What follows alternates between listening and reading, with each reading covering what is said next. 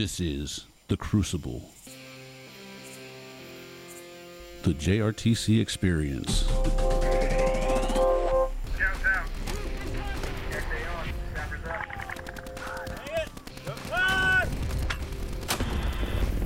Hey, click to my position over. Oh,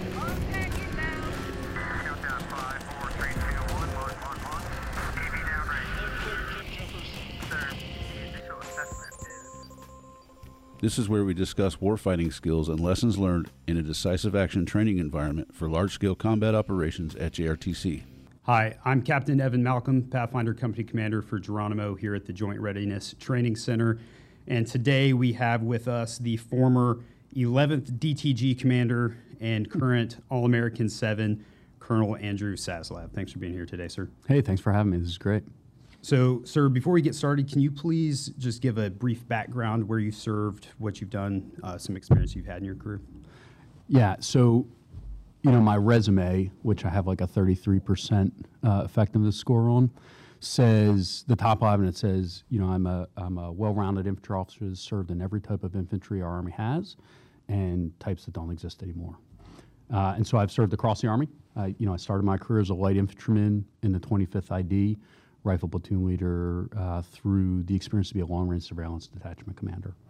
Um, you know, as a mechanized guy in Korea at the kind of the start of the global war on terror, uh, spent the next formidable years in the Ranger Regiment as a company grade and field grade officer.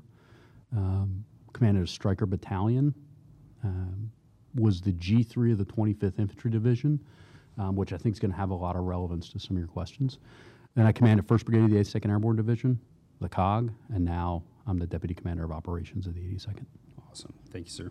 So, Colonel Hardman always asks me why Geronimo cheats as an opening question. So, in true provocative fashion, for all the naysayers, what is the relevance of airborne divisions or paratroopers that you see in a LSCO fight?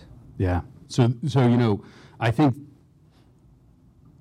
one side of the the army has always asked this question, right?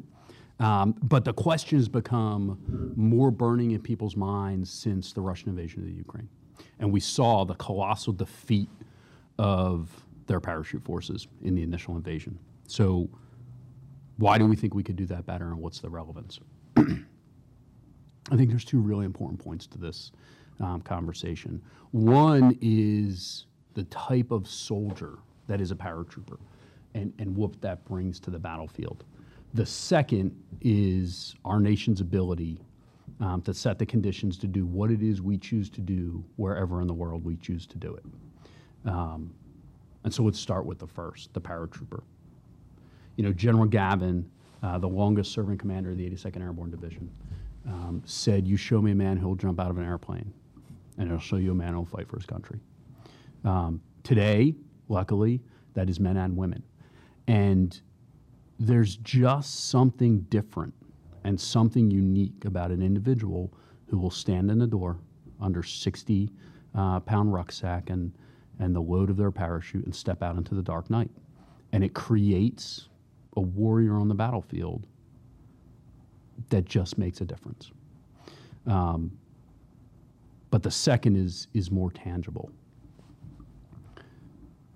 You think why is the Army's operating concept multi-domain operations now? And it's be, it's because as a as a military we realized that we had this problem um, that started with integrated air defense, right? An A2AD structure in most of our threats around the world that was going to cause a problem for us as we penetrated their airspace to deliver combat forces.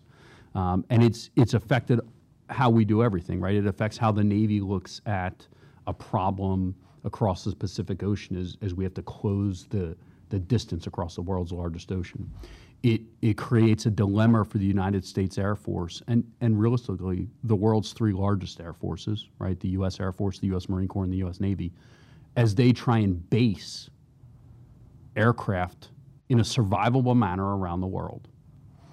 And of course, for our Army, it comes down to, you know, we're the decisive land component of the United States military. So, how do we seize a spot on the land where we can begin to conduct what it is we choose to do as a nation. And that's where airborne forces come into play. There is simply no faster way to deliver large amounts of combat power through an enemy's air defenses in a finite window and mass on the ground. And that is what the 82nd Airborne is designed to do joint forcible entry. The purpose of that is to establish a lodgment, a place where we can continue to flow in forces to do the will of our nation. Um, and that is what we master. Limited window where we can penetrate an enemy's airspace and seize a piece of terrain to do what it is the United States has set out to do to build combat power and move forward to meet our nation's objectives. And you bring up two really good points, sir. The the first being the JFEs. I've been lucky enough to see all three brigades um, from the 82nd come down and do their JFEs here uh, at Fort Johnson, and this is my first airborne ass- assignment with Geronimo. But being able to see the heavy drops and all the packs come in, and how quickly the paratroopers can actually assemble on Geronimo DZ and start uh, pushing out to their sub objectives and actually expand the lodgement. Uh, it's pretty impressive, and I know this rotation was was also super impressive watching them actually move at that quickly to get to those objectives. And then to your first point, sir, I know a lot of people ask why Geronimo is an airborne battalion, and I think due to our size of how small we are, having to face thousands of people when they come through as RTU, these rotational units. I think it takes a special breed of person, and it probably has to be a paratrooper in order to actually make that fight realistic. So I, I think those are two. Hundred percent. You know, I you know I think one of the things that our early airborne leaders realized in you know 1942 and 1943 was that the paratrooper needed something that the army had discouraged in the history of armies. It needed a sense of individualism, right? The paratrooper, they're going to arrive at battle unlike any other soldier, and it's alone. When you hit the ground in the dark of night, you're seemingly by yourself, and slowly you start to rise, and you you you build a, a buddy team, and then you build a fire team, and quickly you're massing battalions and brigades against the enemy. But that sense of individualism to know I have been trained and I can conquer this. I think that's why Geronimo's an airborne battalion. You know, if you go back, the first people to wear name tags in our army are the paratroopers, right? It was to remind them that they were part of this collective, but they're also an individual, and that individual sense is critically important to achieving that decisive um, win in in a very difficult time where you enter the battlefield surrounded. And Geronimo is generally always surrounded, and certainly against superior numbers, right? Yeah, former former Geronimo Six used to say when we conducted our JFEs uh, was you can guarantee two things: you're going to hit the ground, and then you're going to land nowhere close to where you thought you were going to land. So being able to understand that min force, make those LGOPs, and move out to the objective super important for any right. paratrooper. You know, I, I, I often joke, and, and I, I normally make the comment with regards to technology, the technological advances in our Army. Um, but in this case, it has to do with who we are, in essence, as paratroopers. And, you know, I say if, if you went out to Fort Cavazos and, and you were able to bring George Patton back and, and he watched a, a platoon of M1 Abrams um, at full speed on a multi-purpose uh, range, he would be shocked. It would, and it would have been hard for him, I think, to believe that those were tanks. Right, an M1 Abrams traveling at 60 miles an hour, launching a shell, you know, over two and a half K and hitting a, a- almost a point target. It'd be hard for him to grasp the fact that those were tanks. Right. I think if you brought General Gavin back and you put him on Normandy drop zone at Fort Liberty, he'd be like, "Yep, those are paratroopers." Right? It would look, for a large part, very similar to what he saw uh, when he was a division commander. Absolutely, sir. So just a little bit of a transition here. So when you were the COG, you really kind of oversaw or worked with that transition from the DATE to somewhat of the LSCO fight that we're kind of experiencing now at the Joint Readiness Training Center. What do you think battalions and brigades are having to think about differently now than they used to be preparing for when they came through for a rotation. So, you know, let me take you back to, to you know, why I came here thinking this is what we have to change. Um, my evolution into really the the upper tactical echelon of large scale combat was as a G3 of the 25th, and it was during a during a time where um, I think the threat of war on the Korean Peninsula was extremely high, and and that's what I spent my time as the G3 of the 25th doing, thinking about that and planning that. And you know, I think in the 18 months I did seven division level CPXs, warfighter type exercises, both on the peninsula and in Oahu. Um, and then, then I became the brigade commander of the 1st Brigade of the 82nd, and within six months I was here at JRTC. And my experience as a as a RTU at, at JRTC was amazing, right? It was a, it was it was the best training event that I did as a brigade commander. But I walked away realizing that our army was training the division and the brigade for large scale combat in two different ways. And not that one was one was at a dirt CTC and one was in a you know simulated constructive environment, but rather we hadn't synced how a brigade fought under a division.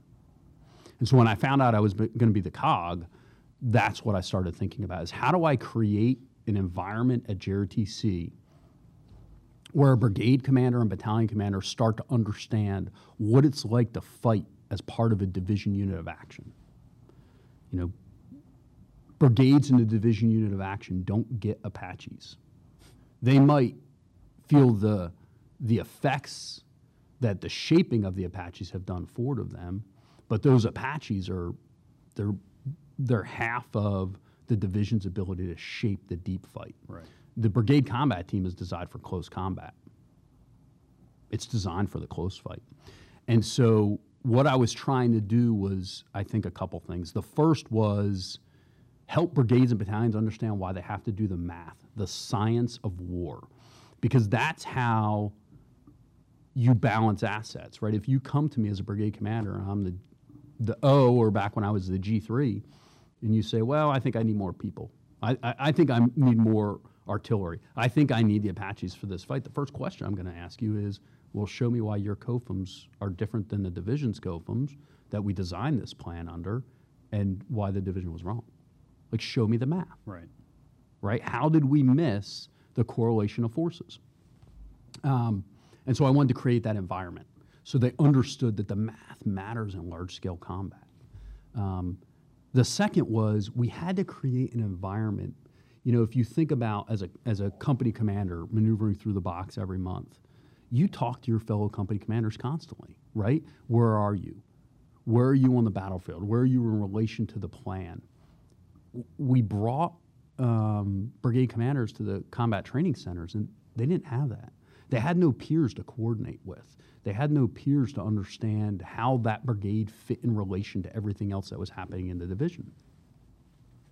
And so I wanted to create a, a better rap with not just a captain or a major from ops group pretending to be a brigade commander, but somebody who had the experience at the 06 level to actually interact. So we brought the constructive fight closer to the Fullerton box. We changed the geometries so that brigades in the box and the, and the brigade in the constructive fight could mutually support one another.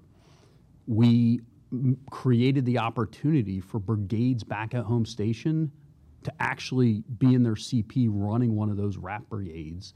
And, and now there's real brigade commanders talking. Colonel Hardman, when he was uh, 3 10th Mountain, was the first brigade commander to do the constructive RAP with his brigade staff.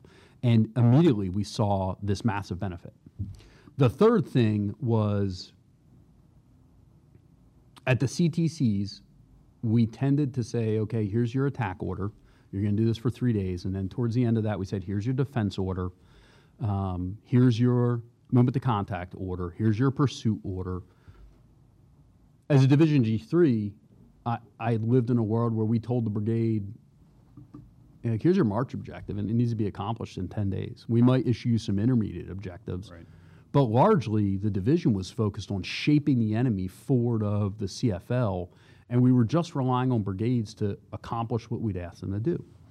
And so I wanted to create an environment where the brigade and the battalions were not only getting their orders and changing their plan based on higher headquarters, but also based on the environment around them. We need we need battalion commanders and brigade commanders who understand the operational environment, can see how it's changing, can see how it's affecting their organization, and can say, "Hey, boss, I, I need to transition to the defense right now because I've got to I've got to replenish my stocks. I've got to prepare for the attack that's coming ahead of me, or I, I, I've got to rapidly transition to the pursuit because we're at a point on the battlefield where if I can if I can keep the momentum, if I can keep the tempo up in a pursuit, we will have decisive effects on the enemy. And so that was the third thing we did is we pulled back the orders process. We created nightly CUBs and, and started feeding information to, to help leaders better understand the operational environment. And that's something we see rotation to rotation is I think brigades are just this is my 17th rotation just finished up and in those rotations I've seen brigades getting significantly better at understanding those conditions before they transition, those big transition points. And I think before it was very hard set in stone when those transitions were going to be. And now commanders and subordinate commanders are actually able to have that conversation with higher headquarters and say like hey these conditions are not set they're not met and we're not ready to transition whether it's classes of supply the enemy has a vote whichever one it may be i think brigades are really starting to figure that out now Yeah, and you know, and it, it's it's incredibly easy at the at the combat training centers to to decide the transition to the defense because you've culminated. Right. The problem is if you've culminated, you're probably not going to stand up a good defense. And so, can we get our leaders to anticipate culmination? You know, can we get them to not think about in the hours leading up to the defense? The brigade should no longer be thinking about the defense. The brigade should be thinking about how do we resupply and how do we move combat power forward so that the minute we break this attack, we can be on the attack? How can we rapidly transition to the offense again? Um, and I think we're getting better at it. But it was creating an environment that drove that thought process, right? And got commanders thinking about those transitions.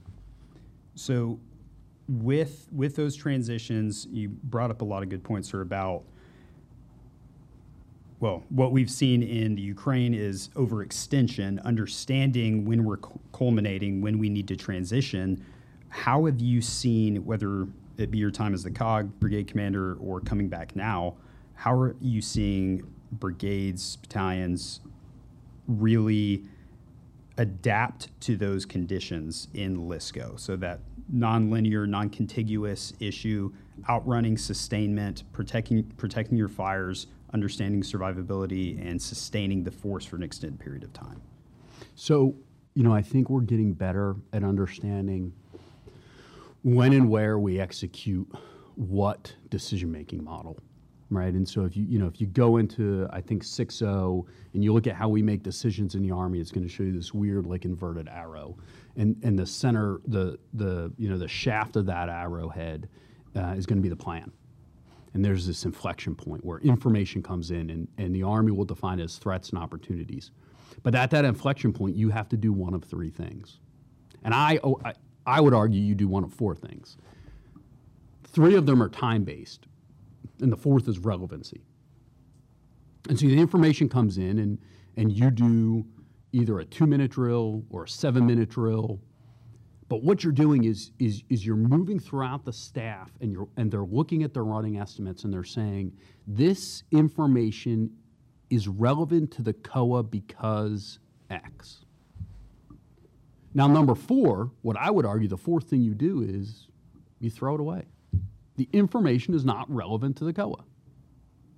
We, we can't be in the business of battle tracking. We've got to be in the business of fighting our formations. And so maybe the first thing you do is determine, hey, that was really neat information, but discard it. It's not going to change a COA. Mo- keep moving. The other three are time based. If it's going to change the COA and you only have a little bit of time, you make an executive decision.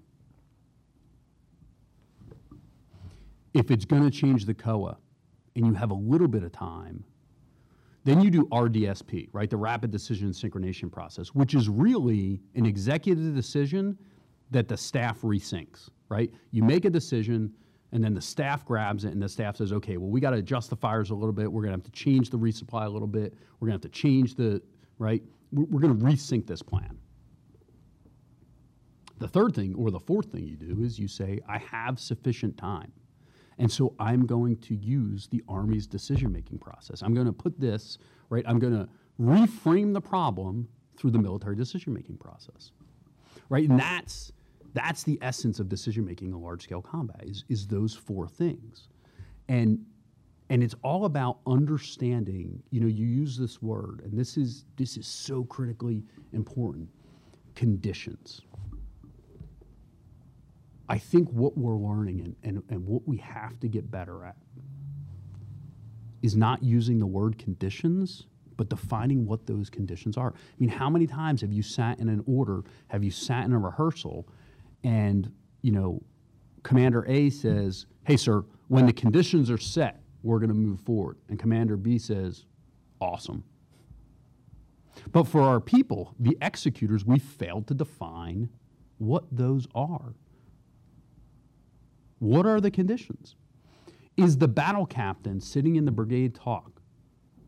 Are they actually prepared to launch an air assault? I don't think that's a brigade commander's.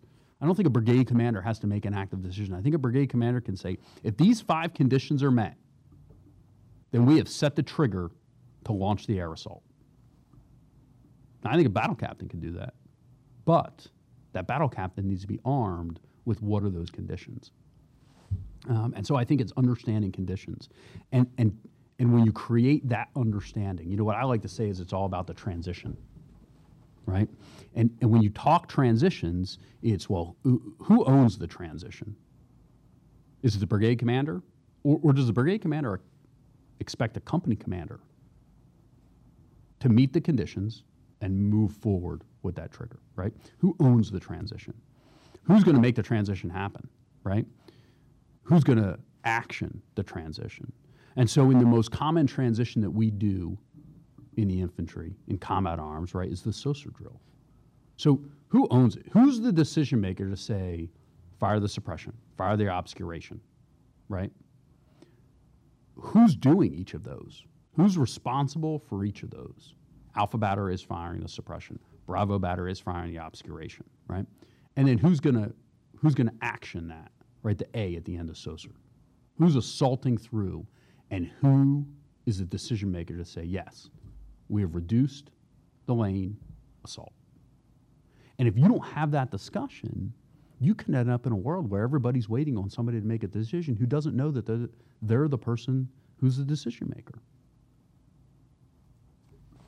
So something that I've seen through several rotations, something we try our best, just again through virtue of getting a lot of rep- repetitions at combined arms, is almost thinking of conditions in line with a pace plan, kind of like you were talking about, sir. Like understanding how are we actually defining those conditions, who's doing it. But at the end of the day, if you are X company waiting to conduct X task, if that condition isn't met, then what? Do I just stay here? Do I leave? What what's my next step? So just like you said, sir, those conditions actually being defined for the guys on the ground, it has to be something actionable for that company commander, that platoon leader to actually understand, hey, this condition wasn't exactly met, but looking at this pace plan for this condition, what should my next step be? And it's, again, in my mind, all about being able to empower those subordinate leaders to actually be able to make decisions that can affect an outcome on the battlefield. I, I think that's an amazing um, way to look at it. You know, I'd offer you two things that we we got to get better at, and we've got to get better at educating, and we've got to get better as as commanders at delivering. Um, the first is commander's intent. So, generally, commander's intent is three things. It's a restated purpose. Well, that's not hard. I get that from my boss, right? The second are key tasks. And a lot, there's a lot of ways to look at those. Um, the way I look at them, and I really learned this as the COG. I was I was given a pitch on desired end state, which I'll get to in a minute. And when I finish, um, General Scott Jackson, who was the commander of the SVAC at the time, said, "That makes sense, Andy, but let me tell you how I view key tasks." Um, and I listened to him, and I thought, "But that's 100% accurate." And he said, "I, I view them as how I mitigate risk." I put these key tasks in here because as we define this this plan, those things that I listed as key tasks, they're they're they're the things that must happen to reduce the risk of the operation, to reduce the risk to mission accomplishment. Don't don't get confused when I talk risk. I am not talking slips, trips, and falls. I'm talking about mission accomplishment, um, and I, I I think that's a really good way to look at it. But then, but then there's this final piece of desired end state, and, and quite frankly, I don't think we write them very well. You know, who is a brigade commander writing their desired end state for? Their commander's intent. I think they're writing it to the echelon they war game to, and that's the company battalion and troop level. The battalion, you're writing it down to the platoon level. Like that's your audience. That's who you're speaking to. And so, desired end state with respect to terrain with respect to enemy, with respect to friendly, with respect to civil considerations. If, if a company battery troop commander can't pick up the brigade commander's desired end state and know when everything goes wrong what they have to do to accomplish the mission, then they're not written well. You know, the, the easiest uh, example of this is, is desired end state with regards to civilians. It typically says something like, reestablish the territorial integrity of Arnland and ensure that you know the Arnish uh, people are in self-governance. Like company commander ain't gonna do that. Right. But, but, but what can a company commander do? Well, they can they can ensure that um, we reduce all unnecessary collateral damage.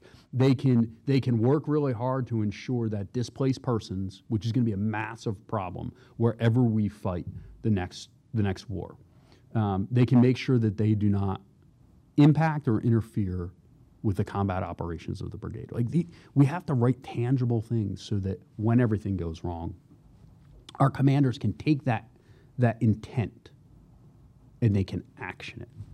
Um, the next piece is is in CCIR, and I would argue in CCIR we spend a, a decent amount of time on PIR. I don't think we get it right, and you know quickly you know what I what I offer to commanders is read your CCIR and see if I find that out, what am I going to do about it? If I find that out, is that going to change the COA? I would say generally when you read our PIR, the answer is no and no, and so it's not good PIR then. But I don't think we spend any time on friendly force information requirements. What, does that really mean? Typically, it's like you know, the loss of a gun, the loss of a tank, the loss of a platoon. What are you going to do? We have to do better at writing those because if we write those correctly and we write them specific to the operation and the balance of risk, because that's what we do as commanders, right? Is we manage risk. If we write them with that respect, then we create this common understanding, a common operating picture of what friendly forces need to be able to do and the information that's necessary for that. And that FFIR ought to be just as relevant to the brigade commander as it is to the Pathfinder company commander when they find out that FFIR 1 has been met. And that means that the company that was going to execute the right flank operation for them is no longer combat effective. And so now they have to pick up that task, right? In, in, in one of a myriad of ways. But, but I think we have to write these, these critically important parts of our orders process to help achieve that understanding at the lower level. If I, I think largely um, we didn't do very good planning during um, the past 20 years of, of counterinsurgency operations. Uh, we didn't do detailed planning, right? And, um, and what that resulted in was us exercising control at the action level. Hey, tell me when you take a right turn. Tell me every person you talk to. Tell me when you enter the village. Tell me when you leave the village. Report when you're a mile marker two. That was okay. And it's really because our battalions our brigades, our divisions, they weren't really fighting. We, we were in a world where, you know, we were in squad to platoon engagements most of the time. And, and, and so we had the capacity at a higher level to, to control at the, at the action end. That will overwhelm us in large scale combat. And so we've got to apply the controls and planning. And if we apply the controls correctly, if I give you your airspace, your boundaries, what is permissive, what is restrictive, I define the end state clearly for the O3 level, well, then you have, you have freedom of action now. Now you can truly execute mission command because the control has been placed in the planning level. We've rehearsed those controls, and now you have freedom of action because you understand what the football field looks like. You understand the rules of the game. Where's the end zone? What are the sidelines? That's the goal here, right? And um, and I think that's what this idea of setting conditions is about. And and you're, the way you articulate that with a pace plan, I, I think it's right on, right? Hey, here's you know, it's kind of like a five point contingency plan. Right. The five point contingency plan isn't effective if it's the IOBC version or the IBOLC version, right? Which is, hey, if I'm not back in five minutes, wait another five. And if I don't come back in that five, I just want you to wait 10 more minutes. Right. And if I'm not back in 20, then give me another five. Right? That's that's not a good five point contingency plan. So we can do better. Yes, sir. So with you brought up, you know, the the control, letting subordinate commanders execute disciplined initiative, do the mission command thing. Do you think, or are you concerned at all with a somewhat elevated reliance on technology, whether it be our new ATAKs or any other type of technology that we have that higher echelon commanders may be s- starting to get into the weeds of subordinate commanders when they see that little icon right there, that phase line X, and they haven't executed the condition based trigger for whatever the next step was. Do you think that could be a problem?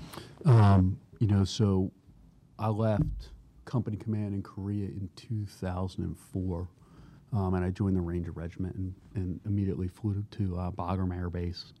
And and one of the first days I was there, I was in the the, the Ranger Regiment's Joint Operations Center at Bagram, um, and I watched uh, a senior regimental leader um, talking in a microphone as there was a Ranger platoon on target uh, giving guidance to a single ranger saying, nope, make a right. Nope, the guy's behind the bush to your right. Make another right. And of course, it wasn't going to ranger, right? It was going, it was going to a ranger company commander down, to a ranger platoon leader down. Um, so, you, you know, this is not a new conversation, right? Um, Erwin Rommel had radios put on all his tanks, and it, it wasn't so he could hang out behind the FLOT and direct the actions of his subordinates, right? It's it's so he could yell at his subordinates as his tank was the lead tank crossing the crossing LD. Um, th- there's always this fear that that technology will allow for micromanagement. Um, but what's the what's the counteroffer there?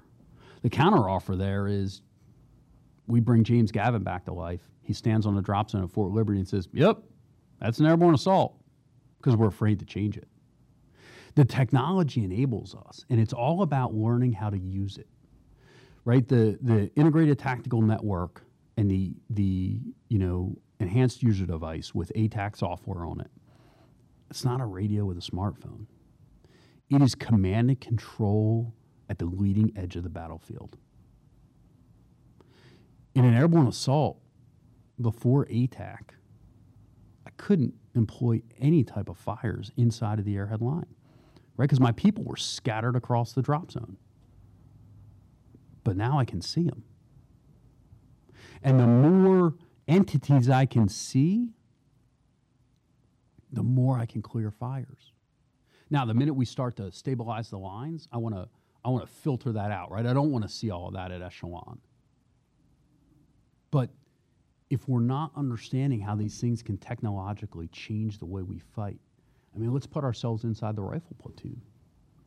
You know, the support by fire. We, we- you know, you can leave the the ORP as the weapon squad leader, and I can leave the ORP as as the lead assault squad leader, and I can get to my assault position, and you can get to your support by fire position, and you and I can have a three hour conversation on the radio trying to describe what to you is the front of a tree, which to me is the side of a tree, because that's your left limit, or you can draw it on your ATAK. And I can see it from my reference point. we, we've got to take this technology and we've got to master its use to enable command and control. If we get control right, right? Control is how we set the parameters for the fight. Command is how we lead people through it. And, and our philosophy of command is mission command. These, these technologies can help us establish the controls in real time to enable mission command. So is it a fear? It is. Absolutely.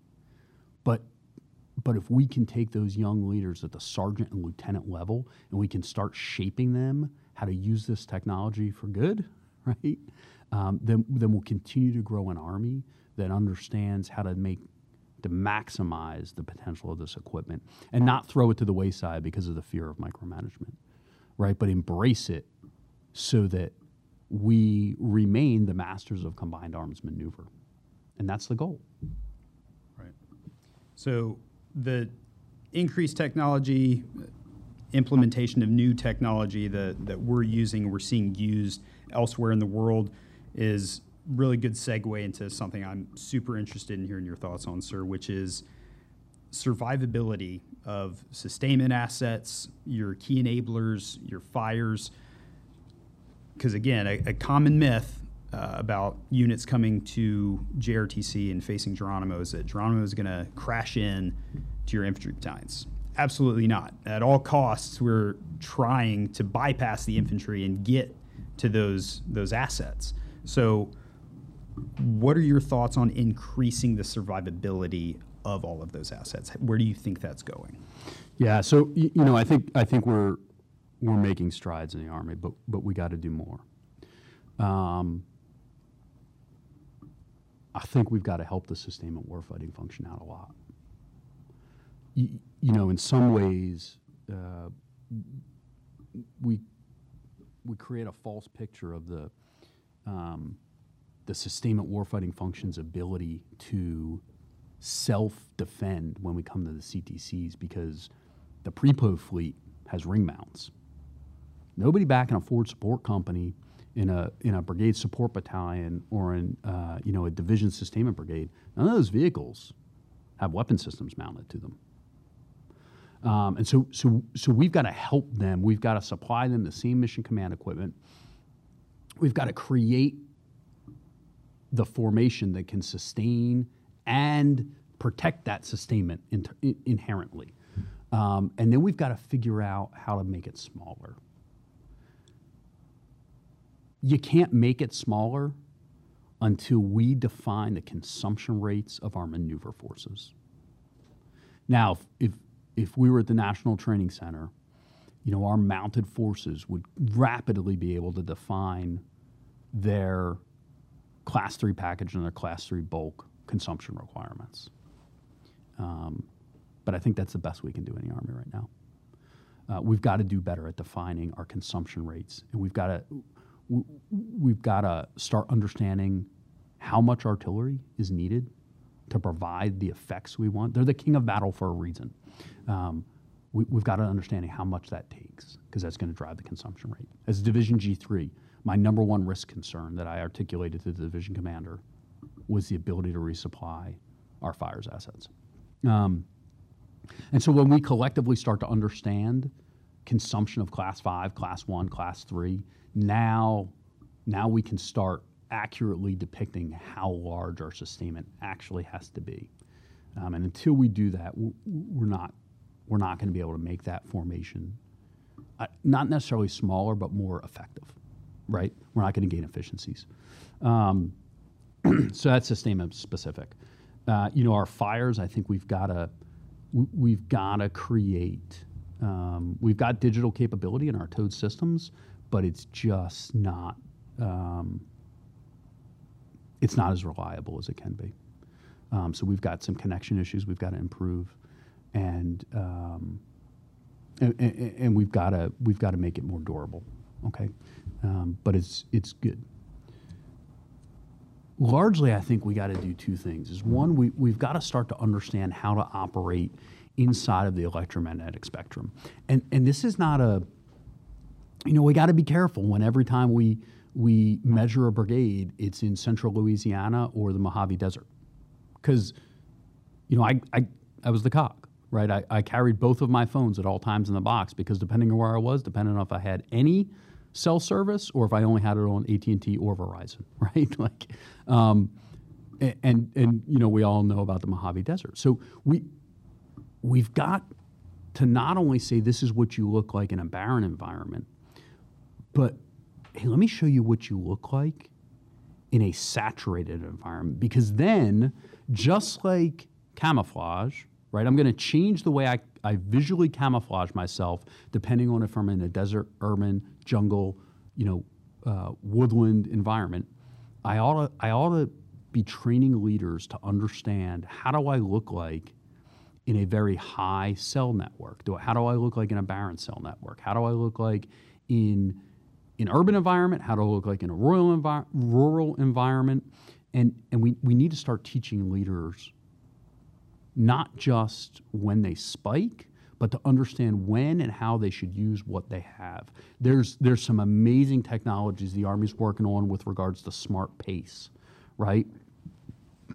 algorithms that exist inside of all our new, you know, software-defined radio systems that just switch. It knows what it camouflages best inside of, and so it takes you from GSM onto your onto a Wi-Fi network because it'll camouflage itself better there. Um, so, from a smart pace perspective, um, we, we've got to start helping leaders understand where where they live inside that spectrum. Um, but we've also got to do better at the visual form of contact. I mean, almost every form of contact relies on that, and and you know, right? I mean, the, you know, two of the myths of Geronimo is you know not that y- your paratroopers aren't good at UAS operations and United operations, but you also don't have a hard time figuring out where to look Right. right? Um, and y- you rapidly find things through the visual form of contact, right? Absolutely. I mean, it's just a reality. And it doesn't matter what conversation we're having, we've just got to do better at the visual form of contact. You know, we've got to reduce a brigade combat team can hide its TOC all day long, but when it when it's when it's a 40 vehicles to move that TOC, like it's hard to hide 40 Humvees. That's a visual form of contact that we've got to we've got to do better at, right? Um, and so, I think those are the things we have to do to better protect these critical nodes, right? It's not it's not just about let's make uh, the howitzer smaller, the howitzer, you know, um, self-propelled. I, I'd take it tomorrow, right? If you could give me a, a wheeled self-propelled 105 that I can throw out the back of an airplane, we'd take it tomorrow, right? But it, it's about understanding there are two environments that we have to master the art of camouflage inside of. And one is visual. It's the one we've been struggling with since, you know, since the first time, uh, you know, a, a guy covered himself in mud to hide from the enemy, right? I mean, it's how Schwarzenegger defeated the Predator, right? I mean, they tried to fight him all day long, and finally, he took away the Predator's thermal advantage through mud, right? Um, but the other is this, this electromagnetic spectrum. And, and I'm not sure that we're giving commanders the tools they need to understand how to camouflage themselves inside of it. Some of the tools are easy. Key the hand mic less, talk less when you key it. Um, but uh, we also don't want to command and control the army like Grant did, Right. right? So we've got to we've got to arm ourselves with the the tools and the knowledge necessary to understand how to camouflage inside the environment. Right. And the brigades that are coming through, at least, you know, in the recent last year, have been doing an extraordinarily better job of exactly that, sir. So the dispersion and the camouflaging of CPs, of fires assets, of troops has gotten significantly better. Uh, a lot of new TTPs with base clusters uh, with the BSA, making it way harder to find. Those indicators aren't there for us. We're having a hard time finding it. And if we do find a cluster, we have to make the decision hey, are we going to expose our guns to shoot at just a couple of LMTVs, a couple tents? We don't really know what's there. Are we going to send an entire company out there to look at it and risk the chance of losing that asset? Uh, and then with fires, seeing a lot of different TTPs of moving, jumping constantly, one up, one back, dispersing the guns. A lot of different TTPs we're seeing. Some super effective, but something I've argued for a long time, it, it really just comes down to the discipline, like you said, sort of the visual contact, Yeah. that dispersion and camouflage, both physically with our equipment and our personnel, but also with that EW signature. So, a lot of advances with our EW team using the phone and the drones, uh, just the commercial, off the shelf, unclassified systems, free apps off you know iTunes App Store, and they're able to pick up uh, different signals from printers, watches, different machines out on the battlefield, and we're starting to put these IRs together and start answering PIRs, and we're actually targeting a lot of these things with very very simple technology, and it's all because of that that discipline factor. Are we actually checking our cool Garmin watches that say Evans watch? Can put some things together, wireless keyboards, start putting the indicators together, and you're able to target something larger. Yeah, y- you know, you hit a super, super important point there a minute ago, and so let's talk about risk for a minute.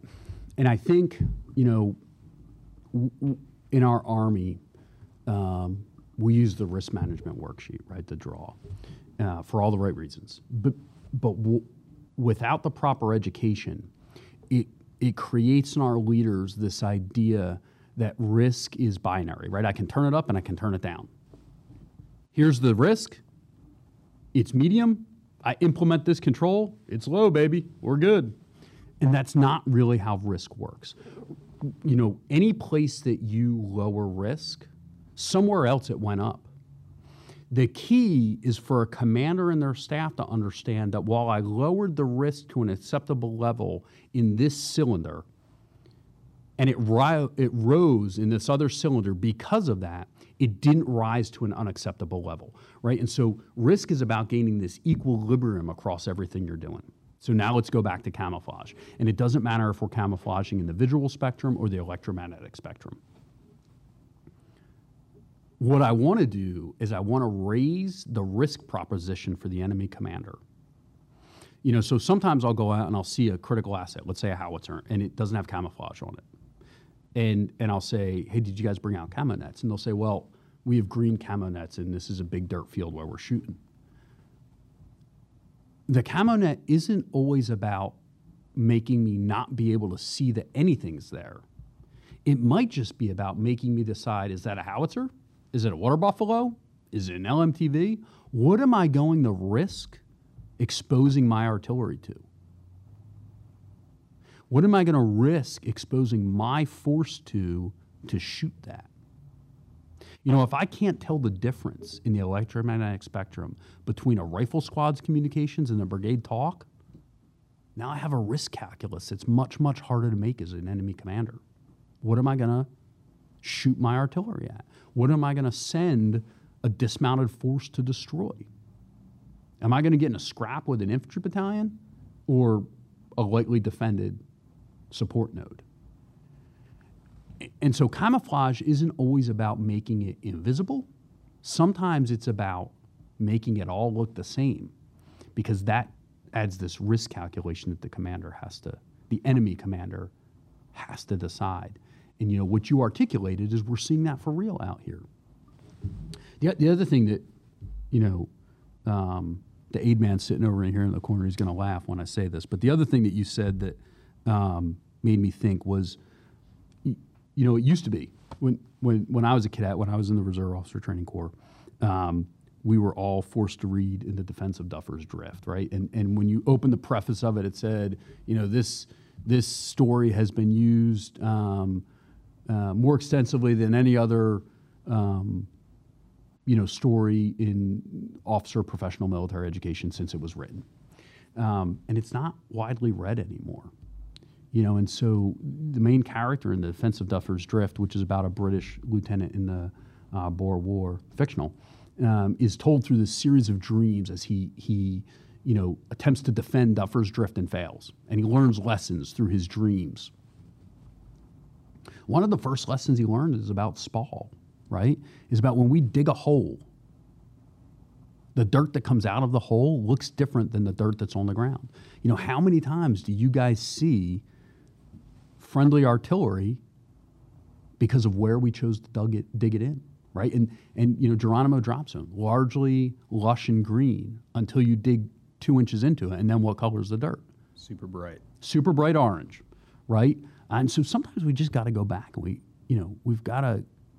I don't want to say get back to the basics because it's kind of cliche, but you know, this this simple story about you know a lieutenant in the Boer War, it's it's still very relevant to to fighting correctly in the visual spectrum, and I would offer the electromagnetic spectrum. And I think that dichotomy of risk that you brought up, sir, of hey, if we're we're assuming risk in one area, we're lowering it somewhere else. I think those are the TTPs that platoons, company battery troops are figuring out now. Just an example with fires, like hey, I'm gonna to prevent being counterfired, I'm gonna separate my guns within my battery, and I'm gonna have them 250 meters apart, and they can't get all my guns at once. They're likely not even to shoot counter battery at just one gun. Now I'm having the issue of, hey, how am I actually securing these guns? How am I massing fires? How am I coordinating onto an objective? How am I maneuvering or moving ammunition to these different guns? So is was that trade-off worth it when Geronimo or the enemy shows up and is able to just piece by piece run through my entire battery? So I think those are the lessons that we're learning at JRTC that is just super valuable to the force. That's right. And it's not, you know, I, I think most of the time it's not, was this technique valuable? But it's, when is this technique valuable? Right? We're, we're about to conduct the final attack on Shughart-Gordon. Four brigades, synchronized in time and space, massing, or four battalions synchronized in time and space to mass the brigade's combat power probably want a simpler, simpler problem for the artillery uh, uh, shooters, Right. right? Um, but it's these these techniques are not well. This is the technique, and we're going to use it, and that's all we're going to use. It's it's what's the threat, what's the problem I'm trying to solve, and and how do I use this book of techniques, um, you know, to understand in time and space where I am on the battlefield, and and again understand the operational environment. What is it that we're going to deliver? You know, because there's a risk, risk calculus to it. And that's how we have to think as commanders. Right. So with operational environment, sir, you know, your experience as the COG brigade commander and then coming back now as All American 7, are there any surprises within JRTC and the operational environment that is the box? Yeah. Um, you, you, you talked to me about this question before we started, and I thought I got to think about that, and I didn't think about it. Um,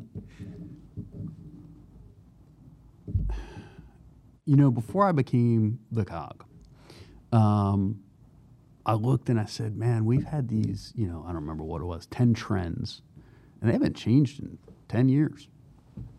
Like, are we, are, is JRTC and NTC doing anything?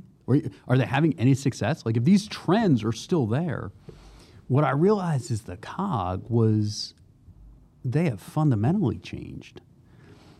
The trend is it's it's a key task for the army. It's a key task for our brigade combat teams. But what has changed is where we've moved on this spectrum. Right? So employing fires. Like we have gotten so much better at leading with HE. We're not as good as we want to be because that's what makes the American Army so successful, right? We just want to be better tomorrow than we are today.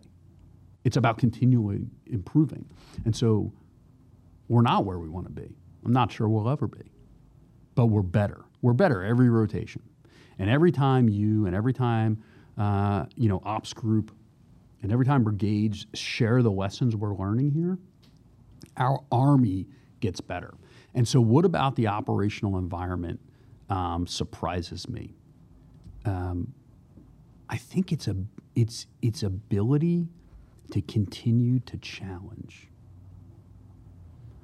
I've seen us get better. Our defenses, you know, if I think back to a bata- myself as a battalion commander at the National Training Center in uh, 2016, uh, to you know, looking at the what the Falcons did, you know, a week ago here in the Fullerton box. I mean, we're so much better.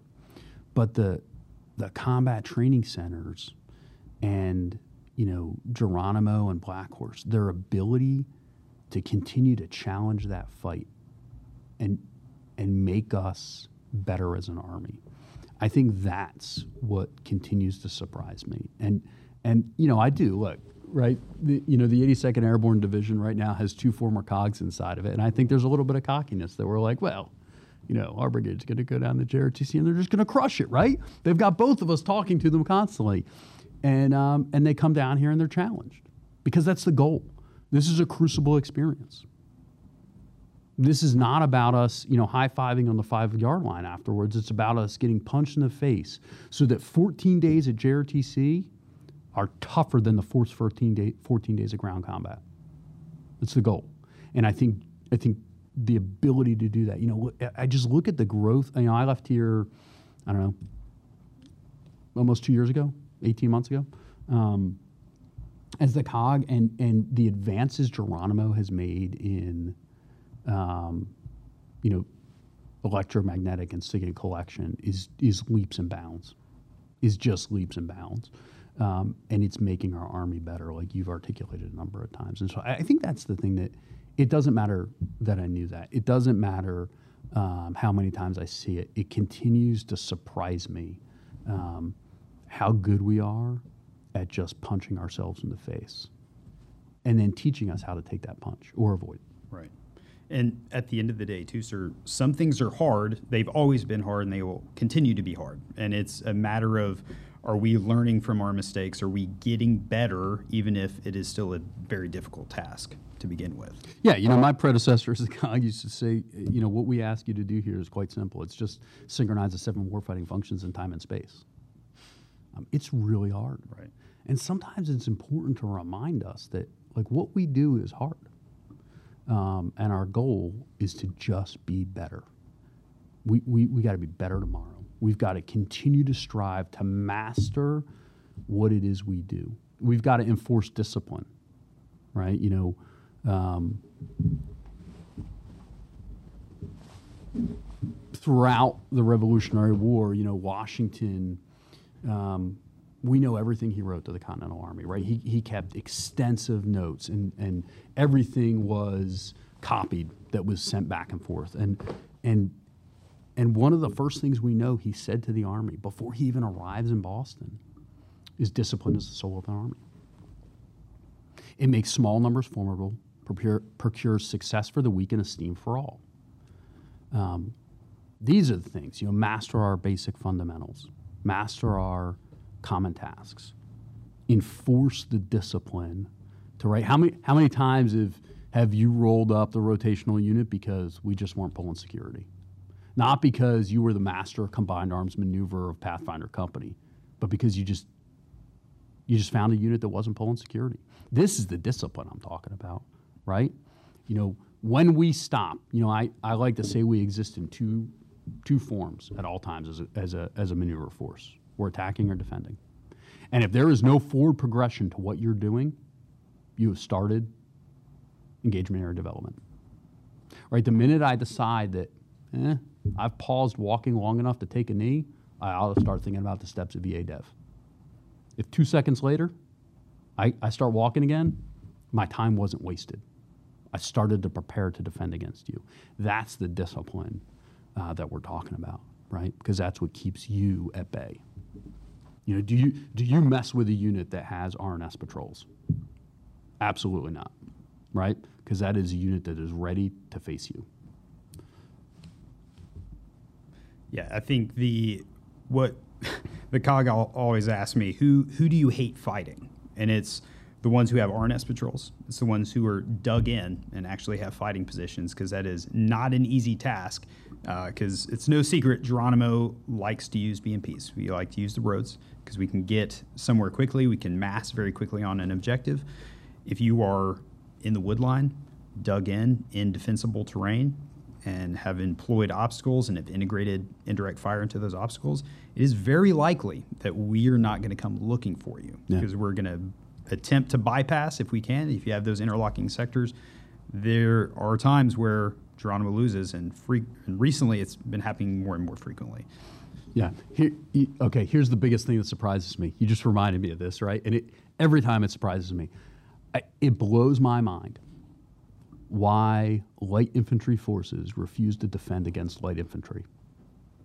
Like, how many times have you approached a rotational unit and they've got this great defense along the road and there's nothing on the flanks? There's n- there's no there's no rifle squad protecting the flanks. There's no obstacles protecting the flanks, and all you have to do is step five feet into the wood line and you can roll up the entire right.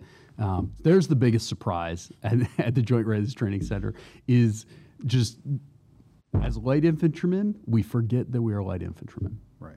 Uh, and we, we, we don't attack against them and we don't defend against them. We, we, we boy, we love roads. We love them. We get very target fixated on the big, loud, shining object Yeah, that is right. rolling down the road. Uh, but I think, and we're guilty of it also, we tend to forget uh, that the infantry can move through restricted terrain very easily. Not easily, but they can. Uh, and I know we were we were a victim of that. My company was this rotation. We had a super awesome defense in depth with obstacles and fires integra- integrated. It was it was great.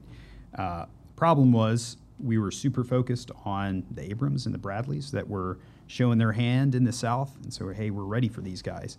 And three, four o'clock in the morning, I'm sitting in my position and I see about a fire team uh, size element just run right in front of my vehicle across across the road, and I was about midway through my super awesome defense in depth. Yeah. I was like, oh, here we go. So now that awesome defense is not helpful anymore because we're not defending against an armor threat. There's an infantry company 20 meters to my left.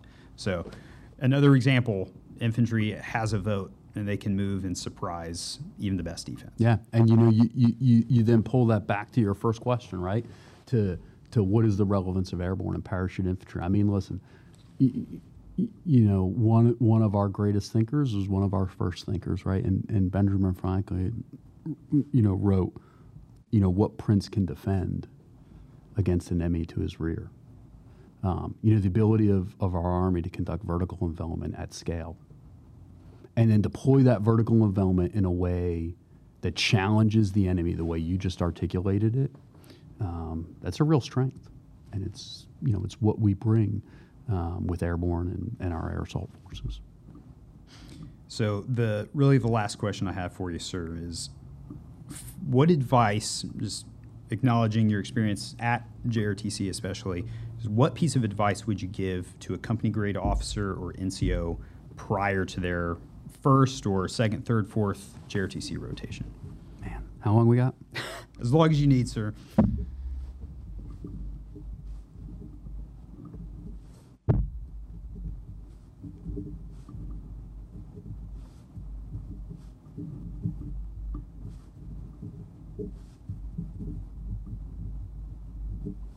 Okay, I'm gonna try and stick to four. um, the first gets to this discipline piece, right? Um, I, I'm confident. You know, I, I went to Ranger School in uh, 1998. I am confident that the, throughout my career, I had just continually implemented the priorities of work that I learned in Ranger School. Every unit I, I, I led would have been better off priorities of work um, is so essential. It's so essential what we do, and it, you shouldn't reinvent the wheel. I think you can have standing priorities of work. Does it mean that that you don't remove one in the circumstance or you don't add one? At, no, but it means if I don't say anything, like we just know this is what we do. This is critically important. When you think about preparing to defend, establishing security, putting our weapons in a condition that they're ready to fight. You know, we, we all operate off of optics and lasers now, and, and we don't really read bore sight those things ever. You know, and they get banged around. So, so the first is establish standing priorities of work. Rehearse them. I lied. I just saw the fifth one. I'm going to add to you. Um, um,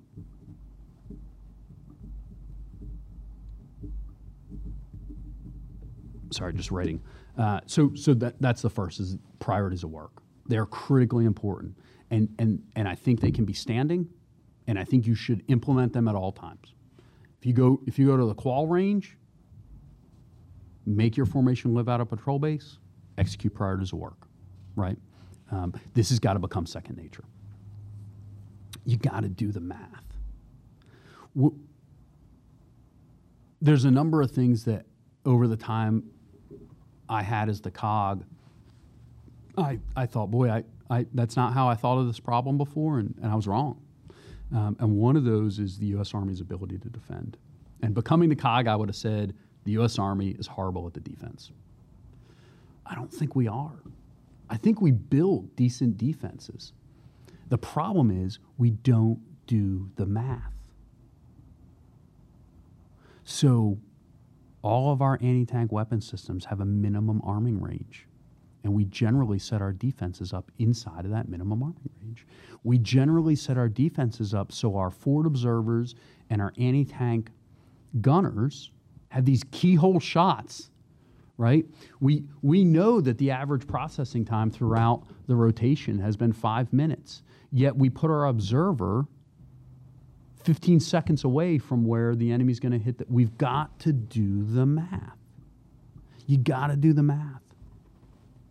You can't have a Ranger School ambush. You remember that ambush you did in Ranger School that like the barrel of your M4 was on the road? Like that's that doesn't work. Right? You've got to do the math. You've got to understand the capability of your weapon systems.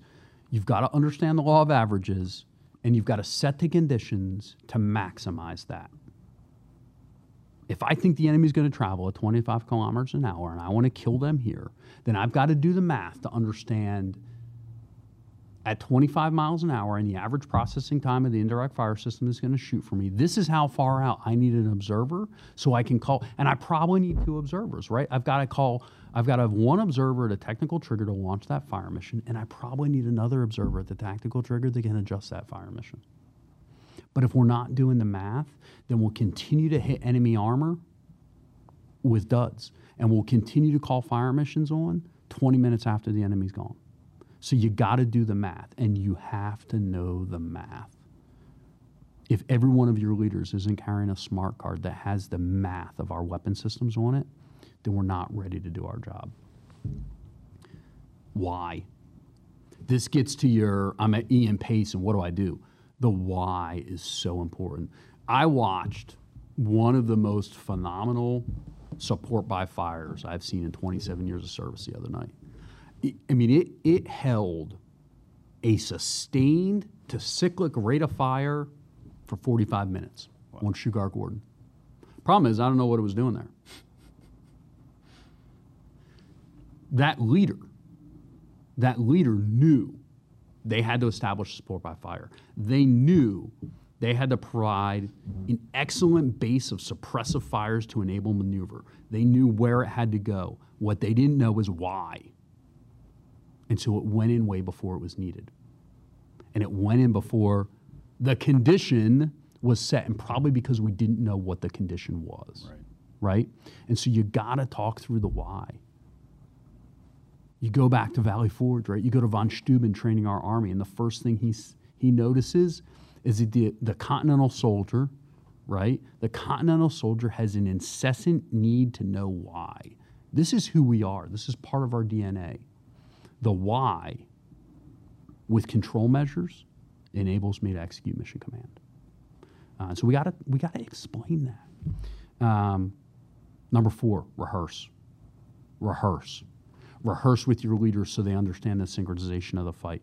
You know, sit with your platoon leaders and rehearse that. When when you're in the back of the trucks, you're in the ORP, you're in the patrol base, and you're just waiting. Spread your platoon leaders out, get on the radio, and do the key calls of the fight. Rehearse it. Set out priorities of rehearsal. There are things that we just know we will do. Put them in your priority rehearsals so that your non commissioned officers, your platoon leaders, they just know when I have time, I start at rehearsal A and I start working my way down. Units that rehearse are better units. Units that rehearse understand how to act and react to contact. Um, and the final thing is look, we have just got to get better. And I think you saw some successes in this rotation. You just talked about one, but we have got to get better at overland movement and the art of patrolling. The art of tactical movement overland through dense terrain to arrive at a, at a place of our choosing undetected. We've just got to get better at it. There are far more tools available to us today to do that, um, but the techniques haven't changed. And, and I don't think we do it enough. Right? I would have a goal that my company will conduct X number of hours or miles of patrolling a week. We will, you know, hey, it's great that every Thursday we do a foot march, but X number of times a month, X number of times a quarter, that foot march will be overland. It will be through restrictive terrain um, because it's not enough just to be able to carry a ruck under load. It's about carrying it over complex terrain.